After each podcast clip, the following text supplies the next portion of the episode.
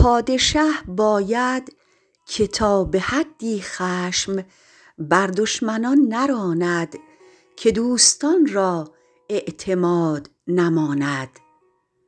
آتش خشم اول در خداوند خشم اوفتد پس آنگه زبانه به خصم رسد یا نرسد. نشاید بنی آدم خاکزاد که در سر کند کبر و تندی و باد. تو را با چنین گرمی و سرکشی نپندارم از خاکی از آتشی.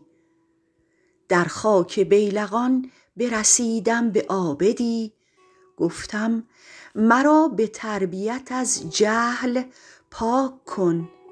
گفتا برو چو خاک